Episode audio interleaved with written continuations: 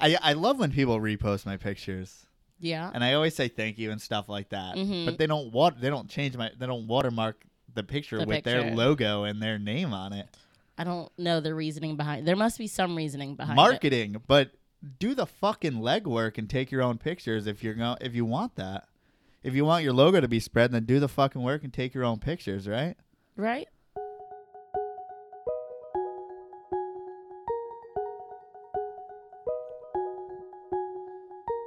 This is from the ground up, the story of me starting my reptile business.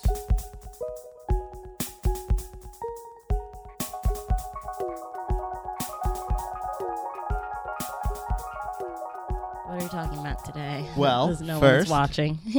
First, we should um, probably get to our sponsors, right? I'm over this. But Say okay. thank you to our sponsors. Thank you to Repti Hats. Stupid shit. What else? Thank you to fidget spinners for being the number one reptile enrichment tool since last week. Did so someone another put thank one you on to fidget something? spinners. What? Is there a video? Isn't oh, there there's one? everyone put something on something. Like some gecko or some someone. I don't know. Everyone, if you have a snake, you got to put a fidget spinner on them. It's for anxiety. Um, snakes with autism, alligators with autism as well. Oh. Um, you know, all your reptile needs. Okay. I read. Thank you, fidget spinners. because they need advertisement right now because they're struggling. You They're know? doing so bad. yeah, they were on the up and up, but they you know they'll decline in a day. Oh my gosh. Okay. Real stuff. What are we talking about today? We are going to be talking about a bunch of different things, but there was something that I was like, I'm getting a little bit more salty about the Oh, Instagram thing. Just a little bit more salty about What, it. what do you mean about the Instagram thing? All right, so you take your pictures, right? Yes. And then people repost them, and that's awesome. And I really like that. But don't put your your watermark on it, right? Mm, You can't. Watermark is a sign of ownership, correct? but in the caption, if they give you credit, does that make it okay for them to put their watermark But on the- your picture? Yeah, but the only reason why you would have a watermark on a picture is because if it gets shared elsewhere, then you still get credit for your picture, correct? Is what if it got shared again? What do you think that person would still give the original person credit? Probably not. Um, yeah, it would lose its grandeur through, you know, if I put, if I did that one meme and I put my watermark, which would be stupid because it's a meme and like Mhm. a meme's a meme. It's funny. Like I don't care who takes it. You know, it's not. I didn't take the Salt Bae picture, right, right. but and then you know I saw multiple people saying that they made it, but who cares? I don't really care about that. But it's a picture of my animal, Mm-hmm. and then you're putting your logo on it. That someone's going to repost that, and then that all of a sudden seems like it's your, your picture, Yeah, not. your animal, your picture of your animal. It's not it's not that bad. But also what uh, why I'm a little bit saltier than I was in the beginning is because I tried to interact with the person. Mhm, I you like said left a you. comment and Mhm. kind of like opened a conversation and they didn't even get back. right.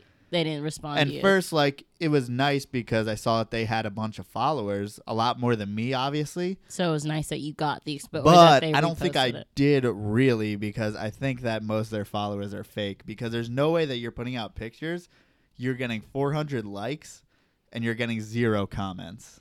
I went through all the people that liked it, and they were all real. I don't know how that works, how the like buying Engagement. fake people works, but there's no way that that was a real person or that there was because on my pictures, even on my pictures, 10% 10% of the people who follow you like and then like 10% of those may comment. So I get like a few comments every Mhm. picture. But that person was getting like 400 But that person was getting like in you know, 5 times the likes that I get Mhm. with no comments. with no comment. I don't, know. how it happens, but I clearly his. But I mean, if you're going to do that, but I mean, if you're gonna cut me off, I know you're salty about it and you're getting heated about it, but at the same time, he has lots of followers, so he might have exposed you to new people, fake or not. You, he put your name in the caption and he said, "Thank you for the picture." I don't know and know. then put his watermark. I on don't it. know why he chose to put his watermark on it. I don't. I don't know, but I I love when people repost my pictures, yeah. and I always say thank you and stuff like that. Mhm. But they don't wat- They don't change my. They don't watermark the picture The with their logo and their name on it. I don't know the reasoning behind. There must be some reasoning behind it. Marketing, but do the fucking legwork and take your own pictures if you're going if you want that. If you want your logo to be spread, then do the fucking work and take your own pictures, right? right? But I I, I guess he gave you. I'm All I'm saying is he was trying to market, but it's like I'm doing his hard work. right. And he's not engaging on social media also. Mm-hmm. Well, which is like if you're go- I know, but then do your own then do the work or don't have it. I mean, that's So- it, man. Him putting the caption, your name in the caption, didn't didn't make it any better for you. Like it didn't. No, no, th- that's fine. It's the But it doesn't- changing my but that's what I'm saying. Putting Yeah. the the caption doesn't offset using the watermark for you at all. Right. Okay, or use the repost app where it's much more clearly my that picture. it's your picture, right. Right. Instead of he clearly had to like screenshot your picture, cut it, put it, you know, save and then and then look at my comment or and then have me comment and not answer. Right, and he used your same caption, which and I he used was the funny. same caption, but and like I don't know, I'm all for good marketing and stuff like that, but at least uh, good marketing is also getting back to the people that follow you on social media and that are trying to interact with you. You know, I I try to comment back to everyone that Mhm. comments on my stuff. So at least comment on the picture that you stole from me. Is it stealing? When you put your own watermark Is watermark it stealing it. when you give credit? Yes and no, but there's no reason to put your own watermark on it. I don't know. Okay. That's it. I mean, if you're a photographer, and I think he was targeting um, people with followings at around like, because I looked at every picture, every person has somewhere between like 1,200 and 1,700 You likes. did a lot of stalking. Yes, but I wanted, because it's for like market research, see what he's trying to do. Uh-huh. So I believe what was happening that, um, thank you, Austin. Sorry, someone Austin said, "I think you're right." I think he's Okay. targeting. I was gonna Yeah, read okay, yeah. Austin's comment. Austin but said, "I think you are rightfully upset. I would be pissed." Yes, because what he's doing is targeting people who aren't big enough to stand up and not want the watermark removed. yeah for people who say that exposure is worth me losing the right to my picture. Mhm. So somewhere between that, that exposure is worth that. But, But his we're not- followers are We're- fake. son. We're not. I don't think they're fake. They're I fucking don't fake, think they're dude. fake. I don't. I- Every, okay, I went through like 200 likes. They were all real people. All of yeah, them. fucking people But in India. I don't know why no one comments. Maybe because they know it's not his. Because think about it. A lot of the comments. Then what is it worth? Can I finish? Okay. A lot of the comments on your pictures are like nice snake man yada yada yada people Right. can't say nice snake man because his aren't his snakes half the time so maybe yeah, but you'll that's why see people a aren't lot of the big. Instagram people repost other people's things, but and people comment with comment. still yeah, okay yeah. They'll they'll start a conversation because people want to start a comment. That's social media Mhm. in general. People want to start a comment or a conversation all the time. i don't know why no one comments on his page but i mean literally it seems about fuck. half half of his pictures are not his own No, all And of I them, hundred percent of oh them. all none of them are his own Yeah. well that's fucked up Besides, How do you the, not take one besides picture of the your designs own? for his T-shirts and shit. So what I'm saying is he is he's using all of his marketing, his jabs, which are going to be like marketing terms. So like your jabs are going to be like providing content, providing you know good information. He's taking that all from other people, and then his right hook is saying, "Here's my fucking shirt. Can you buy it from me?" But he didn't provide the jabs. We did. We did all the work uh-huh and, he and then he's selling it. his fucking shirts off of it. Now I'm getting saltier via I don't know. You're getting more Austin- and more angry because me a Austin justified you, and you're getting more angry.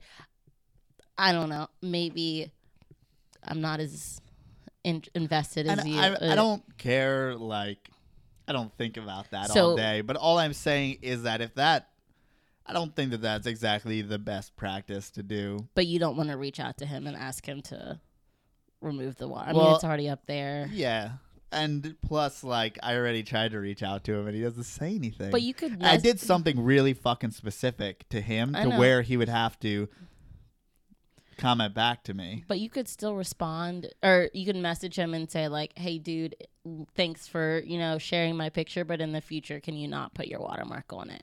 No, yeah, absolutely. I would definitely. and also, it's someone who like had a reptile business and sold it, and then I just feel like it's someone who's dipping their toe in the industry when he's out just of it. to sell. Well, no, but just to like sell like constantly. Like I think he thought that this would be a good niche for him, hmm and I don't think it's 100% kosher. It's just not giving credit where credit's due, all the way, Yeah. at least. And I mean, he could definitely use it to like uplift some, but I don't think they're real fucking followers, man. That's your I don't own know, prerogative. whatever, that dude. they're like, okay, in the future, if you're gonna take someone's snake picture, do not put your Do watermark not on put it. your own watermark on it. Just like a wedding photographer. You That ever see shit's they have their fucking watermark on and it. everyone I don't hates it. go copy and paste off someone else's website, put their my fucking watermark on it, and say it's Mhm. mine. Here, come get pictures. He's not saying it's his, but in the, if it ever gets but if shared it again, ever goes anywhere else, but that or pic- if someone doesn't click more on the fucking Instagram, right, because when you sent it to me, I thought Dot, dot, stole dot. It. it says dot- you have to click more. for him to motherfucker, gotta click more in order to to see the credit for it's getting you. saltier as we go on. Well, maybe we should change the subject since you are getting so angry about this. Yeah, it's just hard because when you I take pictures every fucking day, right, of Mhm. snakes. So it's like I go out of my way to take pictures. Right, and so you want that full credit to you. Yeah, maybe he should take pictures every day of animals that he doesn't have because he doesn't have any. He doesn't have. How do you sell T-shirts when you don't have any animals? because you like to find a niche and then monetize off of it over and over again without actually being as invested as so many of us are because you think you're a genius marketer so you can sell anything but you don't find out that you know we're dedicating our lives to this we're not just marketing a product to be sold Mhm. we're doing this every single day fucking grinding it out not trying to monetize because in the future because for him this is not for him Bring but for other people this is you know a year make your money get out. This is a few years. For a lot of us it's our whole lives we've invested into breeding reptiles into Mm-hmm. building up our projects stuff like that. So it's like But didn't you say he used to be in the industry? So shouldn't he know yeah that? he sold within like a few years though Oh, oh, okay. so what you did was make your money in ball throw money in ball pythons make your money in ball pythons sell and then start Do other stuff move on stuff. yeah because you didn't have the day-to-day grind of taking care of the animals you didn't want to do that Got it. because you can't just make a short term fucking you can't make your short term money off of reptiles if you're gonna make a real business Mm-hmm. you know it takes years and years and years and hard work and every day and you're gonna get discouraged along the way so right. he if you're not got 100% into it then you're donezo within a couple of years because there's so much work right? But he maybe he's still interested a little bit, and so he's like, okay, I'll just repost other people's pictures for the rest of my life. Yeah, I mean, uh, that seems easy. I find a nice picture that, you know, is one of the top posts and one of the tags, and I say, oh, that's a really nice picture that someone worked, you know, probably, you know, an hour a day on every single day for a year on their Instagram, and we're going to take that picture and repost it on our page, write their own caption, dot, dot, dot it until you can't see that credit was due and then put our watermark on it and then it's mine and then I get more followers and then everyone loves me and then that's it. You know? Okay.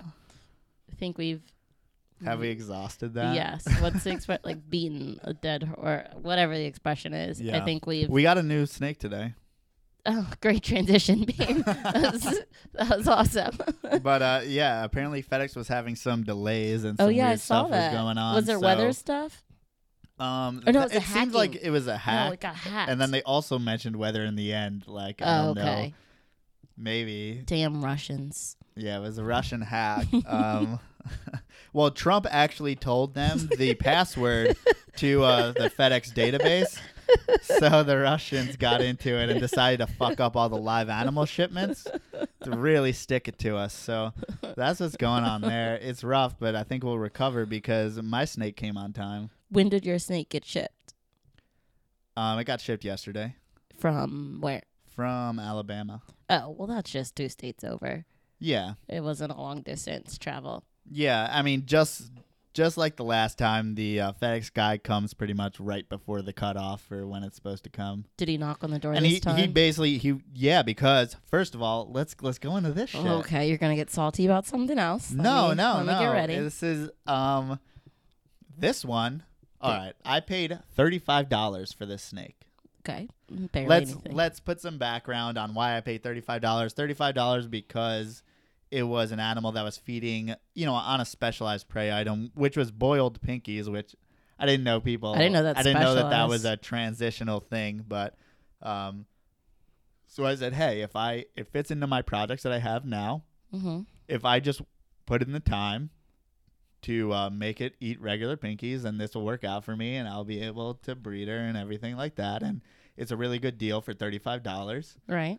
And uh, yeah, for an animal that I Yeah. that I would like anyway. So, so like, sweet.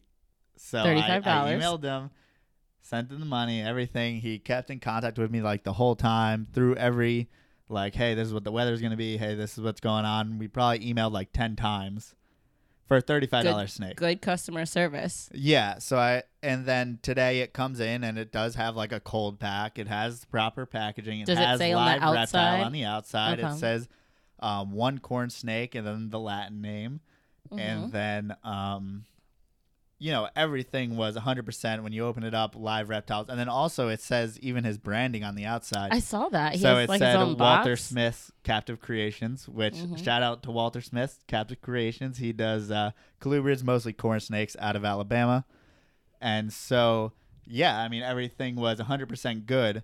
But you know the point of this was that he doesn't know who I am. This is my first time buying from him, Okay. So he, I could be you know some kid who's never gonna buy from him again. hmm And he wasn't making any money. He's been raising this snake for months, giving it food and selling it for thirty five. and selling it for thirty He five put dollars. more than thirty five dollars. uh, he put it. more the packaging and the cold pack all that probably cost him 10 to 15 dollars alone Okay. not to mention producing an animal uh, corn snakes come out to about 15 dollars each to produce Okay. So it's a 15 dollar snake you know any snake's 15 dollar snake plus it's an amelanistic stripe which would het for anery so You never said what the snake is, by the way. Oh yeah, so I should say it was a it was an am- amelanistic stripe sunglow, which is just a line bred amelanistic, which is just a higher a higher quality amel corn snake. So it's just bred for that bright orange, bright red. But the fact is, he was making zero money on it. He went like way out of his way to, To be like amazing customer service, keep me updated packaged it perfectly, sent it perfectly, and everything was fine. And it didn't come in, you know, uh, delayed like FedEx said at Mhm. night. So I just want to say that that he was making zero money. If But not, he lost money, but he still put in the effort. So I think in the future, I'm going to give him a bunch of business because, Because- he's not the other guy who sent it in an unmarked box from Georgia, which is illegal. Mhm. Like, and why does why do that short term sketchy shit? I'm never gonna buy from you again. Why don't you do exactly like it? Just if you makes so it, much sense to mhm, put in that extra mile, even if it doesn't pay off for you this time. you can make a long term customer. You can make a long term customer out of someone, and you don't know who that customer can be. You know, it might be someone who gets one time, but I think you can't expect everything to happen. You know, Mhm. like you can't expect everyone to be like, "Oh my god, this is so amazing," and then he's like, "Yeah, if you would like," because I told him I appreciated everything. He's like, "Yeah, if you would like, um, just leave me a review on Facebook." So like, I'm definitely Oh, going to do that.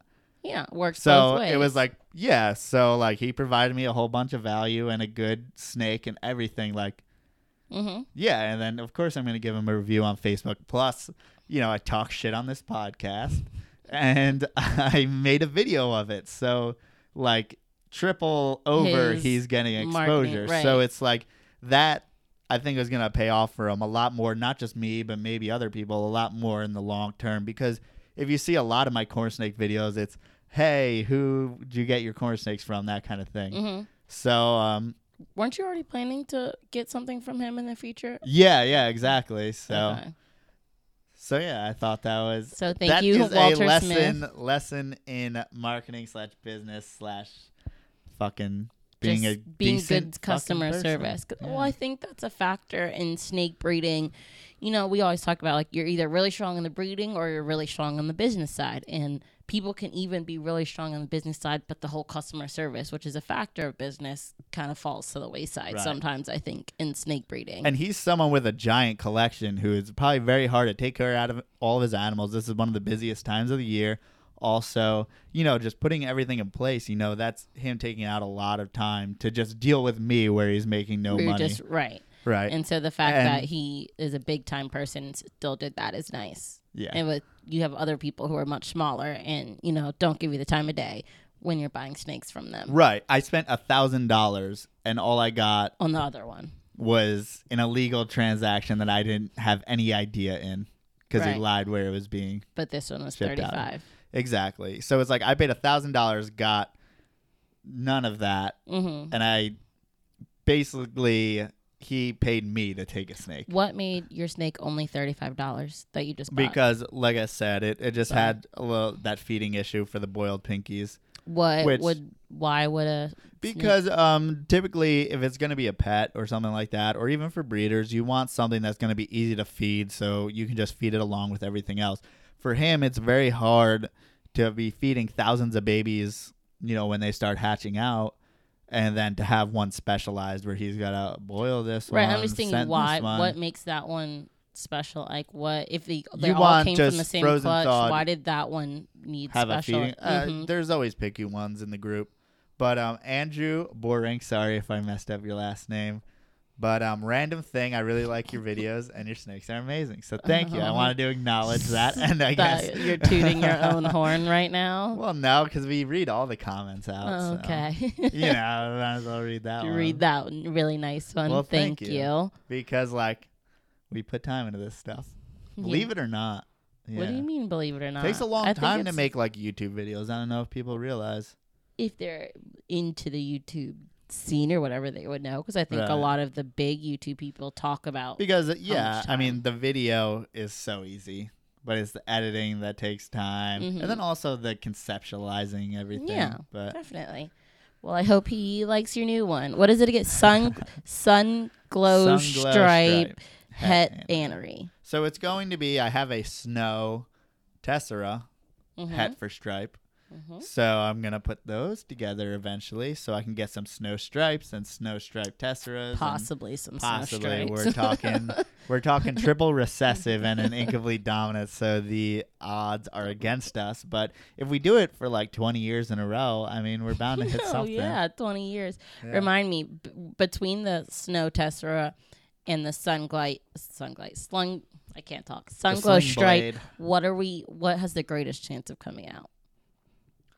That's hard to say Oh, okay. yeah i mean since i mean single recessives but yeah I You don't know. you don't- you Yeah, just- gotta breed it out there's too many genes that you're working with i mean you're just gonna get what you get Do you think breeders usually shy away from stuff like this, where the chances of what you're gonna get is so varied? Yes and no. At this point in the corn snake market, you can breed just things with a million recessive genes in it because people are just buying for look. So you may create something new, something that looks cool. Either way, you know, the snake, unless it's scaleless or palmetto, it's not going to go it's not going to go over $200. So like Okay, so just get something that. yeah, get something cool and then someone will buy it if it's cool enough. okay. That's really it. So so you can just breed a whole bunch of things together, hope for stuff. And that's and that's all good. It's not like ball pythons where you invested the thousand dollars To get that one specific to get that one snake. So hopefully you hit that one specific combination. Mhm. It's more of a more of a fun like let's see what we make. Toss it up. Right. I mean, out. ball pythons is getting to that because it's just more and more genes are in play, more recessives. There's more people breeding, so there's just you know genes in play. But corn snakes have been together, have been around for so long that you may have animals that have like a whole bunch of hets that aren't exactly on paper. That so you, don't can have like six het genes in one You snake. can have as many hets as.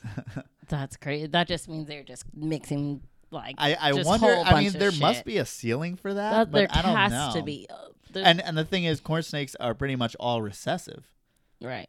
So it's like So It's you don't, you won't, crapshoot. right? You won't know. ball pythons are mostly incomplete dominant, so you have a better grasp of you know things What's are going to be there. visuals. Mhm. So But for corn snakes, easier. it's a little bit harder. I want there has to be some cap of the amount of het genes. there's only so many alleles on your DNA, right? Again, I don't know, biology, yeah, not my favorite. But I wish I wish isn't there like there's like the I don't know in snakes, but in us we have like the Double letters like helix? D G R A T, Yeah, and they can match. Is that how it's with snakes too? Like they got letters. I don't. We're gonna start sounding stupid if we go if we go too much.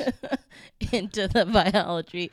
Well, I would uh. think you can't just have unlimited het genes because then you'll explode. I don't know.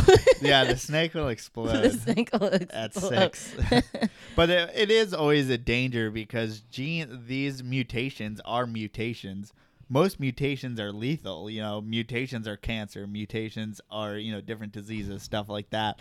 So luckily, these are just visual mutations. But along, but who knows? Put these mutations together, you might get You don't know what they'll you mix. might you might get some weird stuff. I know some mutations, especially in ball pythons, feed better than others. Some hmm you know, have different quirks and, you know, obviously neurological issues and That stuff like come that. out, yeah. right. So But it seems like the chance for mixing them for corn snakes is less lethal, or let the danger is lower. I mean there's there's always that that gene that will have that effect, but you know, different genes that have that effect, but But it seems like people are just mixing. So yeah, yeah. I mean, especially because a lot of them become outcrossed because you're mixing so many others. It's that not cancel each other out. right, Okay.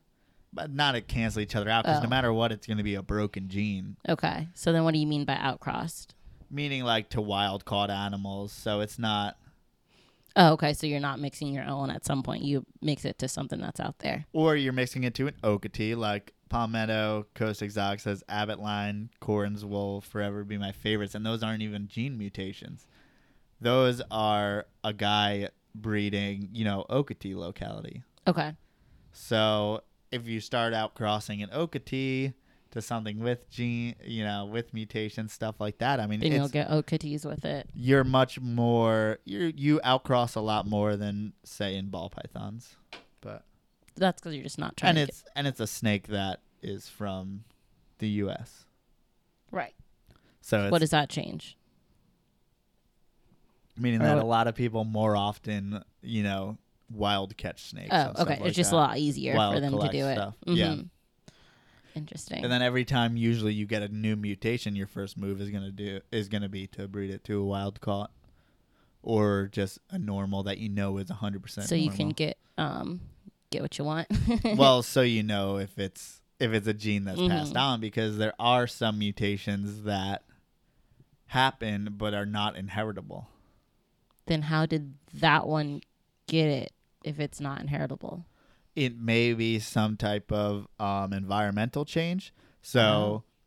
So you could definitely maybe in an egg if you have some spikes, it usually comes in the series of like or it manifests as physical deformities. So it's usually going to be, you know, a ball python has a shorter lip or something on the bottom, or it has kinks so it didn't develop properly, Mhm.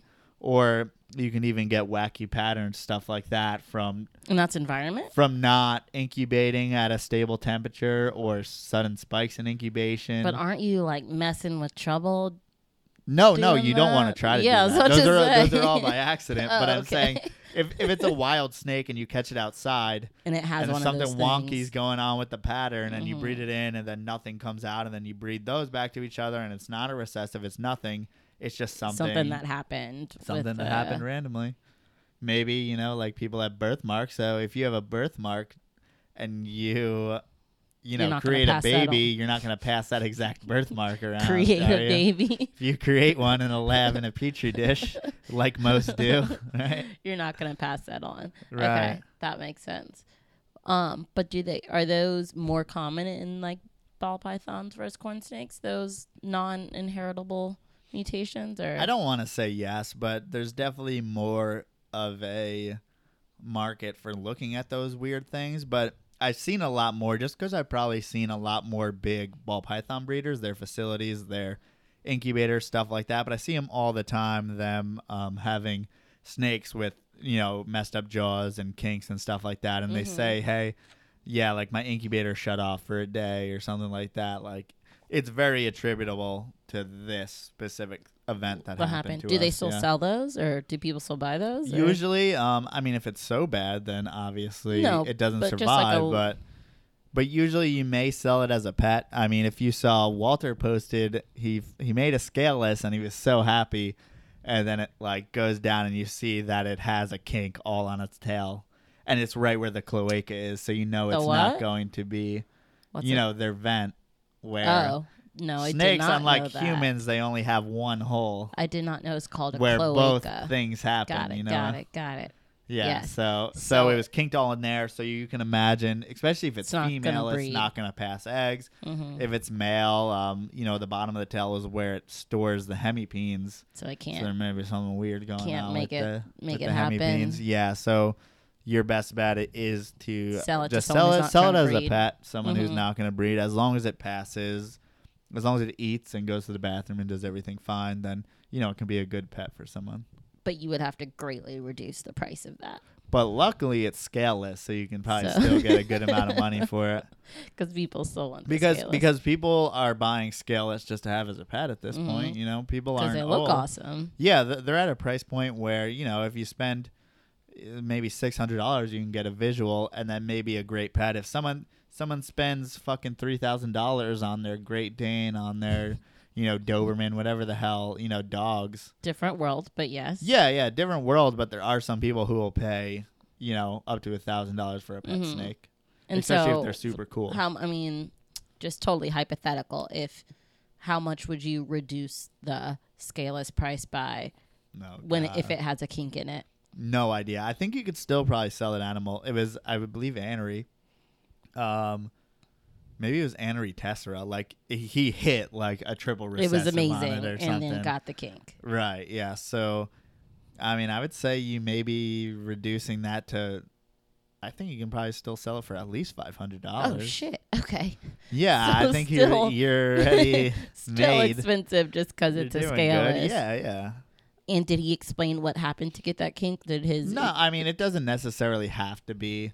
Um, corn snakes they can survive those spikes, the eggs and stuff. It's only natural, you know. They're think about Texas right now. Some snakes may have laid eggs, and today it's about seventy degrees. Yesterday was about ninety degrees. Mhm. So, So think about the eggs. There's some that. natural variation in there. So um, So they that can kink definitely could have handle more, but just it could have happened from temperature. But then again, the whole clutch wasn't exhibiting it. right? So it may have just been for whatever reason that baby didn't develop the same as any of the others. Interesting. But Maybe hey, no you can specific still make five hundred dollars on it, You know, not all not all babies come out the same with humans with anything. right? Makes sense. Yeah, so you know defects happen, Yeah. and then it's it's um, it's what's the word? It's not compounding, but you know there's could be you know 15 eggs in a clutch. Mm-hmm. you know, your chances for getting some physical defects, you know, get much higher than having one baby. Right. That makes sense. Yeah. So he still. I mean, if the other fourteen or the rest of the ones in the clutch were still good, he still. It was a pretty positive outcome. Yeah. I mean, and then there's like, you have babies that are caught in umbilical, you know, just like humans. Wait, there's in the umbilical cords with snakes? No, it's not connected. Well, they're they're like egg yolk is is connected through an umbilical, which is in like their belly button, like above their cloaca. So you can see like when we get hatchlings, I'll show you. There's like a little slot to where the umbilical was, where the oh, where the yolk was feeding the baby. and it can get wrapped around the snake. Yeah, What? and then of course, so snake eggs need to be kept up. Up Or mm-hmm. because there's an air bubble at top, and that's where the snake's nose goes and breathes. But so there can be snakes that end up getting caught and drown in the egg, stuff like that. when they go to breathe, or if it turns over. if it turns over, or you know gets caught in the umbilicus and isn't able to get back to that air bubble. So there's, there's all types of things that can happen. It's Right. nature. just even in out of your even control. though even though we're controlling nature to our best abilities, nature still tends to happen sometimes. right, that sucks. But but it's you gotta kind of accept it as a cost of doing business if you're messing with Mother Nature. Right. And you still just keep going and sell it, and someone will find. Sorry, there's a Wow. bug. Oh, I got it. Wow. Glad you decided to do that during this. Well, then we would have been messing with it the whole time. Sorry. No, Okay. you would have been. I wouldn't give a You shit. just did that when it was in your face. Shut up. yeah, but I kept on talking, right? Okay. Do you have another topic to talk about? Sort of no, topics. I thought we were talking until Oh, you. so, well, we were just talking about. Mother Nature and messing with it Right. and So the consequences. like Eugene Bessette says, who who's that? he's like a legend in the re- a, a lot of people don't know like the biggest legends in the reptile business. So it's like like mark bell. Like a lot of people don't know him because he doesn't have social media. He doesn't do any of that stuff but How is he a he's legend, the biggest then? wholesaler. He has the biggest facility in florida. Like he just does business to business. So he doesn't do to consumer a lot. He does have reptimart which if you google that you can find some animals. He does some cool like colubrid stuff that he still has some old school colubrid stuff so Mm-hmm.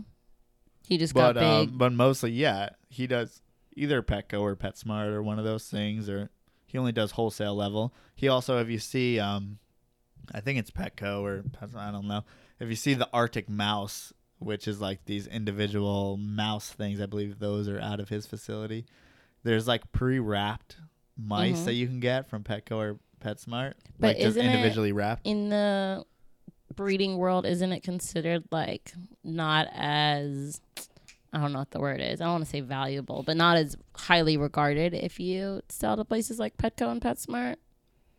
that's where there's been definitely a shift, but there's definitely a place in the market for that kind of stuff. So you can still be, be considered a legend if you only sell to places like that. well, because you started the market. So where do most of the people nowadays starting out with reptiles?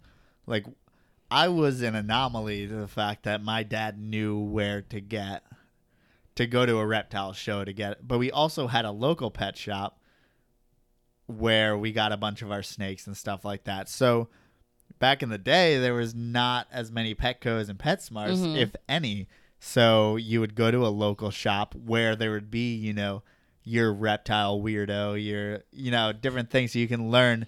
It was a much better experience, honestly, because these people kept the snakes personally. and they were knowledgeable. yeah, unfortunately now we've big boxed, you know, boxed up that experience Mhm. and served it to everyone in the same bland, unknowledgeable package. Right.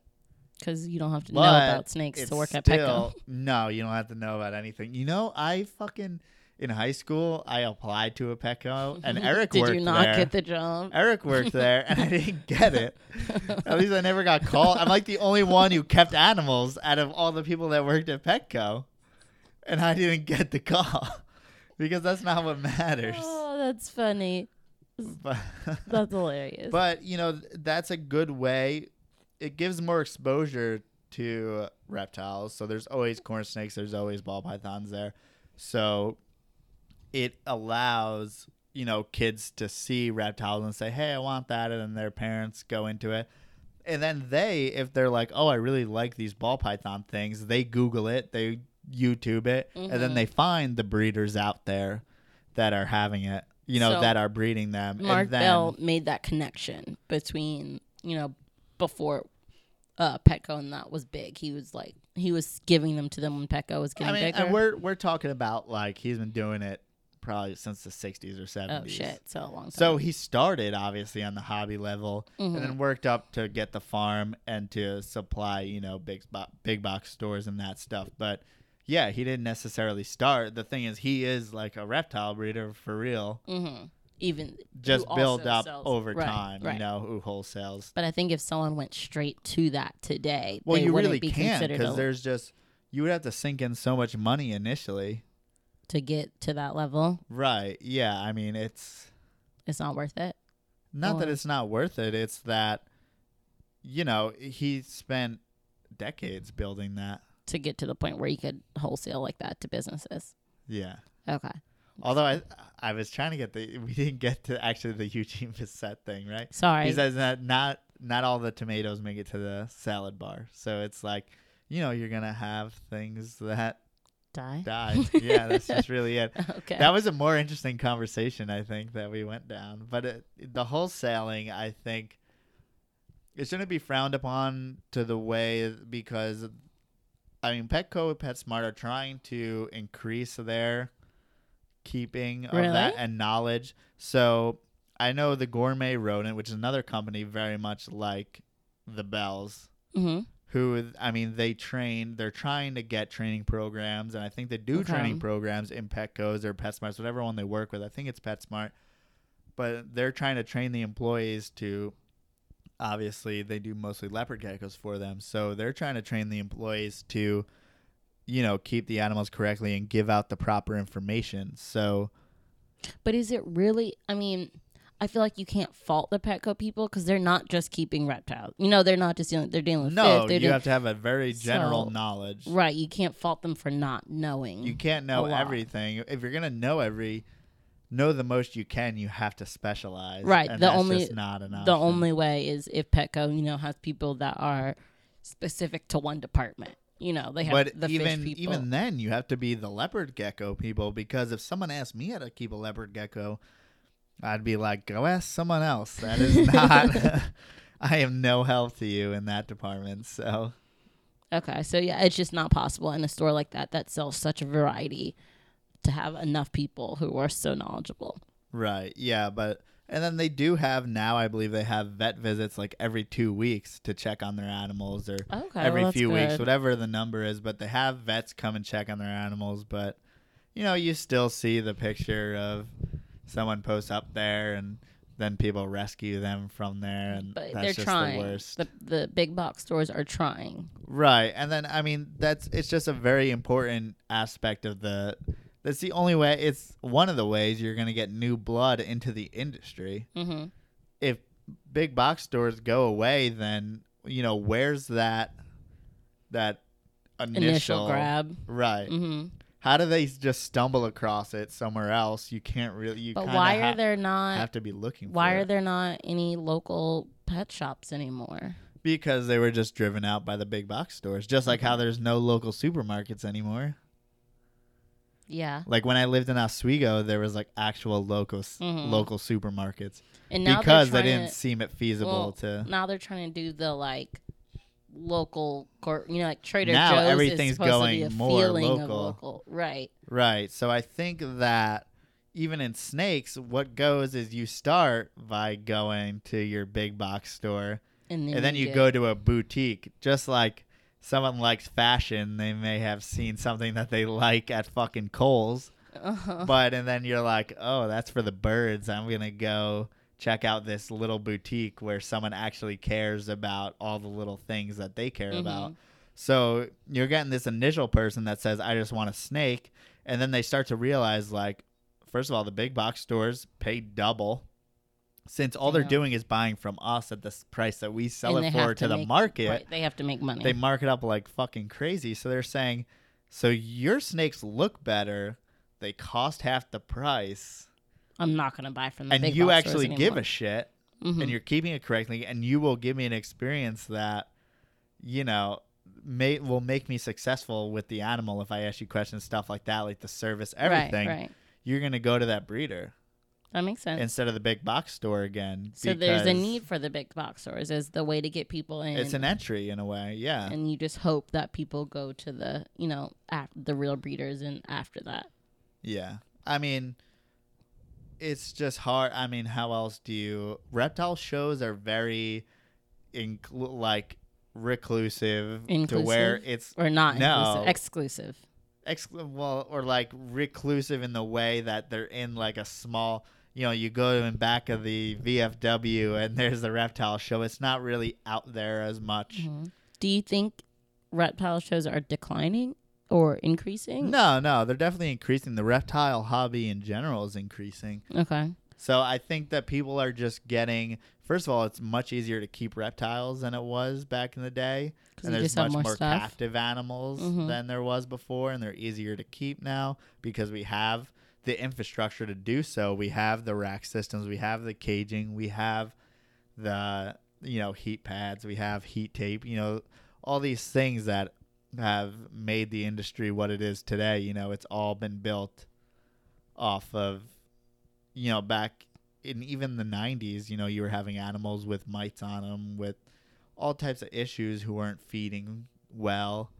And, you know, we've done all we can to combat those itch- combat those issues. Mm-hmm. So, um, So it's just a lot easy. A lot of the hard work, guess and check type stuff has been done. and, and for you. everyone's done the you know what temperature do I keep the, do I keep mm-hmm. this at what humidity you know people have done the hard work already so you know you don't have to go through killing an animal just to find out how it's kept Also, there's easier access to learn about those things. You know. yeah so you there's easier access for all the niche markets you know to get into weird stuff because the internet because once you figure out one thing about it you can go and say holy shit i'm really into this and go into a rabbit Mhm. hole and read about it for hours and hours so i think it's just all it all comes together to you know definitely build the reptile hobby Do you think that like legends in the snake world today are different from legends of the snake world 30 years ago? Like, are they legends for different reasons? Yeah, I mean, there's definitely, and keep in mind that the people back in the 80s, if they're still doing the same things they did in the 80s, that's no bueno. Like that's not cool anymore. I think it's I think it's important for the new generation to upgrade what you know the standards of keeping and stuff like that. That's why we don't keep our snakes in fish tanks with red Right, light right. bulbs on them anymore. But so I'm saying legend wise, like you said, like Mark Bell's known for like bringing it to the Petco and to the wholesale. Other people, the legends of his time, are they legendary for different things than people of today are legendary for? Does that make sense? Yeah, I mean, there's because back in the day, it was, can you keep this species? And that All right, you, got it. You got a little popular at then, or if you're like Crutchfield, it's like, could you go to Australia and smuggle that species right, and so that's what made him legendary, Cool. for smug illegal. for smuggling, and then you're the first to keep that species, okay, a certain status symbol, and then you're the first to breed that species. Holy shit! Like Yeah. that's top of the top. But nowadays, it's more like what do you, Eh, what do you have to do to become legendary it today? just depends on everyone's different ideas because people who love Brian Barczyk, there's He's legendary everyone, for a different but reason. everyone in the hobby hates him. Mhm. You But know, he's legendary to some people. No, absolutely, and that's the thing. Like to most people, he is the watermark now, like the high tide mark, like where Mhm. you can get to, but for a much different reason, because he's become successful in other ways than just snake Mhm. breeding. But then you have other guys who really now it's about people who specify in one animal and keep on going to the depths and creating Of that new one. yeah, so it's like Don Soderberg who's making, you know, just crazy looking corn Mhm. snakes and all of that, or the Loves who were, you know, back in the day, they kind of started rising in the the corn. They kind of made the whole corn snake keeping what it is today and breeding and stuff like that. So what are the loves legendary? Well, you say like what specifically are the loves legendary for? Well, they they were just really into corn snakes and made great corn Okay. snakes. That's pretty much it. So I, I and I think today, if you're doing something, you might as well, you know, do your one thing really, really well. Don't try to do everything, because there's enough people. But I think that's today. That's the new. You know, that's the thought of today. I think t- 30, 40 years ago, that wouldn't have been the thought. To 30, like, 40 years. Well, what the market wanted 30, 40 years ago, or 20 years ago, 10 years ago, was a bunch of different species at your Mhm. table, or else they don't think you're worth anything, or you don't have enough customers to make any money. So nowadays variety is less as of a. is less of a factor, but because the internet allows you to get in the corners of all these little places. sorry.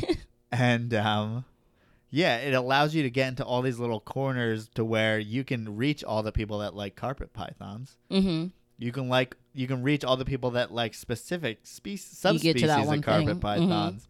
So on the internet, you're allowed to Specialize go much more. deeper. Yeah, you can go much deeper and stay more narrow in your focus, which allows you to care for the animals better, allows you to breed more consistently, and also, you know, put on or you know, move your projects forward because you're focused just on that that one one thing. thing instead of having your mind in a million different places. You can be much more focused with it I wonder if it'll ever switch back. it is switching back slowly. Why? Because ball pythons are kind of falling out of the money realm. Because back in the day, it was you spend fifty thousand dollars on a ball python and you're set. Like you reproduce, you're gonna sell Forever. six babies for thirty thousand dollars the next year, and then you're gonna sell, and then you're gonna hold back three of those, and you're gonna produce Mix twenty those, of them for mhm. ten thousand dollars, fifteen thousand. So you're making money. hmm Now, um, there's just so many different morphs out there and stuff like that that most of the impressive ones are found already. Really? Okay. So like, you're not gonna get your bright yellow like banana. you can't have probably, that one because you it's already around. I mean, things will still pop up, but it's going to be less frequent because the market's so saturated now. So they're having to go back to variety slowly. Yeah, but yeah, because people now people are like, "Ah, I don't know about ball python. Seems unstable. Seems a little expensive to get into. Like But see, I feel like the shows don't show python. that. No, not yet. The shows haven't caught up to that yet. I that- mean, they do though. Some comparison to where it was before. Okay. Surprisingly, even though I know it's terrible now, all it is is fucking ball pythons. But but it's slowly getting back to people having more interest in all different things, and also that's up to the people who are producing them to bring people into whatever they're into. What- th- rephrase that. What so it used to be like everyone was marketing for ball pythons. okay. now I feel like everyone's kind of into their own thing and showing all their own stuff. So people who have ball pythons necessarily aren't just ball python people. Mhm, They They're have doing other stuff. other stuff. Yeah, Okay. And it's they're bringing in people to the other stuff that they're interested in. right. And then I just think that, you know, and now those rare species are becoming more valuable just because of their rarity. Even though they may have been around so readily 20 years ago, they're now rare again, which means they're valuable. So then, if there's the rare species are valuable, why are we switching back to? Sorry, why I need to have my other hand to to Yeah, talk to with my do your hand, to do my hand thing. Don't use the mic. if those rare species are becoming more valuable, why are is the market slowly switching to or like the legend? Why is it becoming more variable if those rare species are becoming more valuable? Does that make sense? I think you were just making my point because they're more because people are drawn to the to the rarity thing and to the value thing. Right. So if you have that one species that's super rare and super valuable, why don't you? Why is it slowly switching to not having to not focusing on that one? No, it's switching back to that rare oh, species Oh, because rarity was created in ball pythons because of the genes. So your rarity was coming in the fact that you only had one sixteenth chance to hit this. So there's only one of these in the world, and then you can breed that and then create something that's even harder to, you know, So you're not going to have a bunch of them. Yeah, but Okay, now the genes are so convoluted and they're all over the place that there's much more and there's a lot of genes that do the same thing and quite frankly there's a lot of genes that people sell that are fucking the same shit that's been around for a little while. You're pulling this. So You're so it's like now it's becoming way too flooded, a little bit noisy, so that rarity is kind of going away because you're seeing, oh, I've seen the black and yellow before. Um, you know, you can only push the boundaries so far. Right, and to get things. that one. So You know, how much different was a pied from everything else when it first started? I don't know. You go, holy It fuck! was- I still You say went, you went I hope- from yeah, I say holy fuck do. today. I'm like pies are awesome. Yeah, there's not many of those coming out anymore. You know, if something like a pied comes out, that thing's fifty thousand dollars. See, why aren't they? I don't get if they're still if they're so awesome and everyone loves it. Why are they not coming out more? If they're so amazing to look at and stuff. They are, but the thing You is that they're, they're not. Yeah, but mutations are becoming. People are like, oh, this one keeps a speck on its left eye. Every breeding we do, you know, people are just nitpicking, and half of them are true, half of them aren't. What are you looking? At? Now it no, I'm just looking at you. um, so people are not making those pies as much anymore. No, people are, but that's a thing. There's so many of them. Oh, okay. There's because supply and demand, right? Business school. We're gonna go through economics. We're gonna go back to so the the supply of pies yes, when they first came in the country yes, maybe sold for fifty thousand dollars. There was one of them, right? mm-hmm, And then they made hats.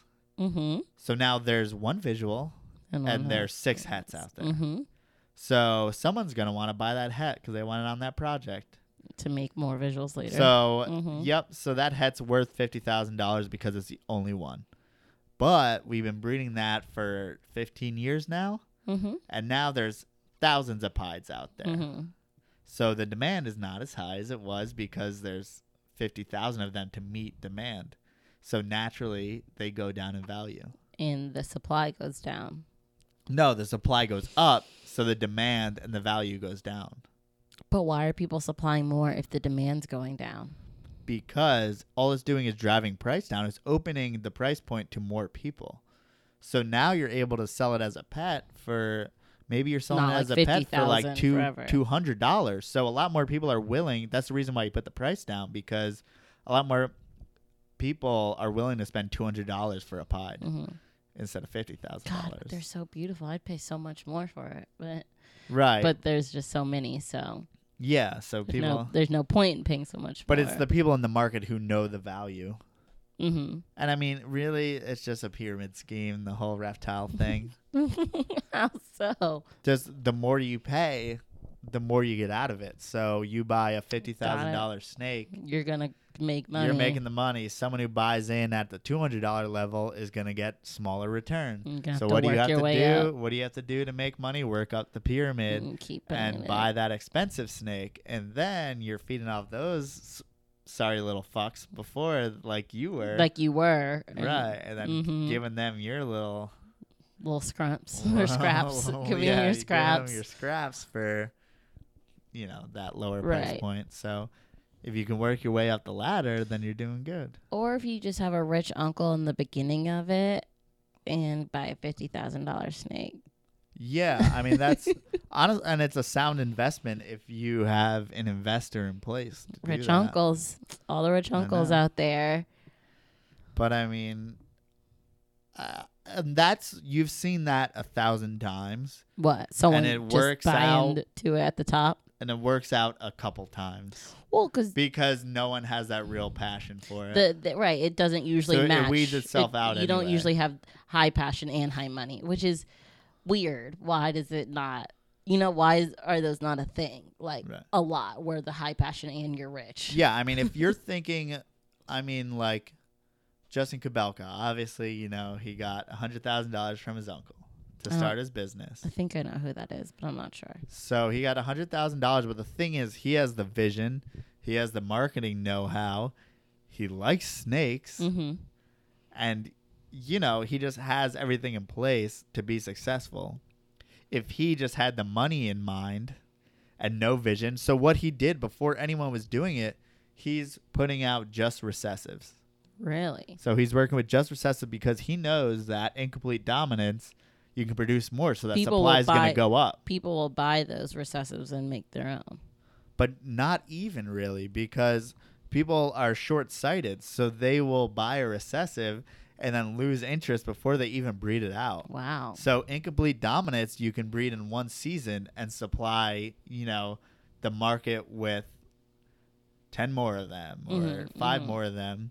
So the fact is that the market goes the supply goes up faster, so the demand so the, you know so so the price is naturally going to go down as the supply goes up. yes. I'm saying yes, but I'm so lost. I'm so Yeah, but the thing is, yeah, I mean, there's just gonna be. It's harder to make recessives. That's the name of the game. So there's gonna be less made why is it harder the to make recessives? because some people don't take the time to breed hats to hats Because they just want to see it. because they just want to see it. So they're like, fuck all that work, dude. I gotta wait like ten years to see. And you're not even sure, right? You're you breed shit. once and you're not sure you might yeah, have I to breed just again and want again to and breed again. this incomplete dominant and, And get, get it something out. that I yeah get it Mhm. out and make some money. You know, hmm I don't want to have this brown looking normal snake. How am I ever gonna sell that? Plus, like, what do I do with? I don't want to look at these brown snakes. So you know that's what people do, Well, and that's a short-sighted say all way. hets are brown snakes. It's not. no, yes, all hets are they're normals. I'm talking about ball pythons. Oh, so. sorry. Okay. So they're just brown and black. So people don't have the long sightedness. So Justin Kobylka was, how do you say his last name? Kabelka? Kobylka was doing ball pythons. Yes. Oh, okay. But he had the vision to do just recessives because recessives are going to be your most it's going to be your most sustainable market. He was thinking he was thinking Instagram's 20 ending. years ahead Instead of right now. instead of, you Right. know, Bye, looking Instagram. for a quick Jesus Christ. Oh, sorry. Instead of, you know, looking for the the quick money. hmm So he made a very sound business decision in the beginning But he also to do had what he did. money given to him. Right. So he wouldn't have been able to do it But but it. not everyone can do it even if they were given that money is what I'm Very saying. true, very true. But why is it that that doesn't have like why also, he put together like pattern mutations and recessive u- mutations that no one thought of, and he's like, "This is gonna be awesome." Like genes that were forgot of, and Forgot he's of? doing it, forgotten, forgot of. Yeah, like they were forgotten. So, Mm, so he put those, you know, things that no one thought of putting together. So he has He a vision beyond what other people have. Is what I'm saying. So he does have skill and has all the things. Yeah, things right, to he had the happen. things. Yeah. I'm just wondering again why that doesn't happen very often. Why the people who have the money don't have the passion or the skill? Why does that happen so much? because they're just looking for a return. But why? I guess I don't know. And people tend to think because for whatever reason people think that the return happens quickly in reptiles. They don't think that just like any other business, it may take 3 to 5 years to break even. To see something. Mhm. Yeah, just like you're starting any other business, that's the break even point is usually within like 3 to 5 years. So you got to be patient. And some people who just want money aren't willing don't aren't willing to be patient because they just want money and they want it now. So people who are always in search for money tend to you know get in and out really quick. Mhm. Well, good you're not impatient and you have the passion and we're hoping it'll pay off one day. Well, and we're really just going to go heavy on the supply side because we don't want to worry about having to, you know, produce animals for money. Because if you're if you're building, If you're supplying enough, you're going to make the money. Meaning like saying? I want to have a multifaceted business. I don't want to have to worry just on breeding reptiles, just on selling reptiles because I'm afraid that in order to make my bills, I will have to make sacrifices in the animals' welfare or What you want to go for. right. Just because of market changes and stuff. You want to still be able to do what you I want. still want to be able to be fair and do everything I can while not solely depending on a sale of a reptile and while not struggling for. and For while money. not, you know, picking up crumbs. So, yeah, and then I mean, it's animals. So if your incubator fucking breaks and the heat goes off We don't want our and you whole lose all your clutches, like to not. then you're like, able to eat wait, tomorrow." how am I going to like pay for everything Yeah, this whole yeah. year?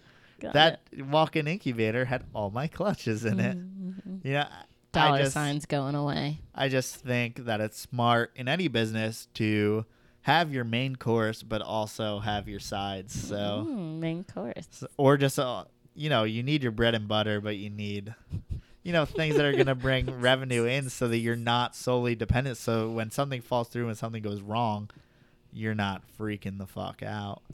I just like all these food references, and with You that, hungry? I'm hungry. Let's say goodbye. All right, thank you guys for listening. Um, what else? Watch YouTube. yeah, you can catch me on Port City Pythons, Facebook, Instagram, YouTube. and if you take any of his pictures, do not put your watermark. on Ask me before you try to steal me, them. please. Also, what was I about to say? Um, you can download this if you are listening. You have downloaded this on SoundCloud, iTunes, or Stitcher, or whatever app you're using on your phone. No, people are on YouTube and Facebook right now. I know, but what I'm trying to say to people who downloaded it is you can watch it live at five on Tuesdays Oh, on YouTube, it, Facebook, and all that other stuff. Okay, well, someone just joined That's on it. Facebook, but we're leaving, so bye. Later. Sorry.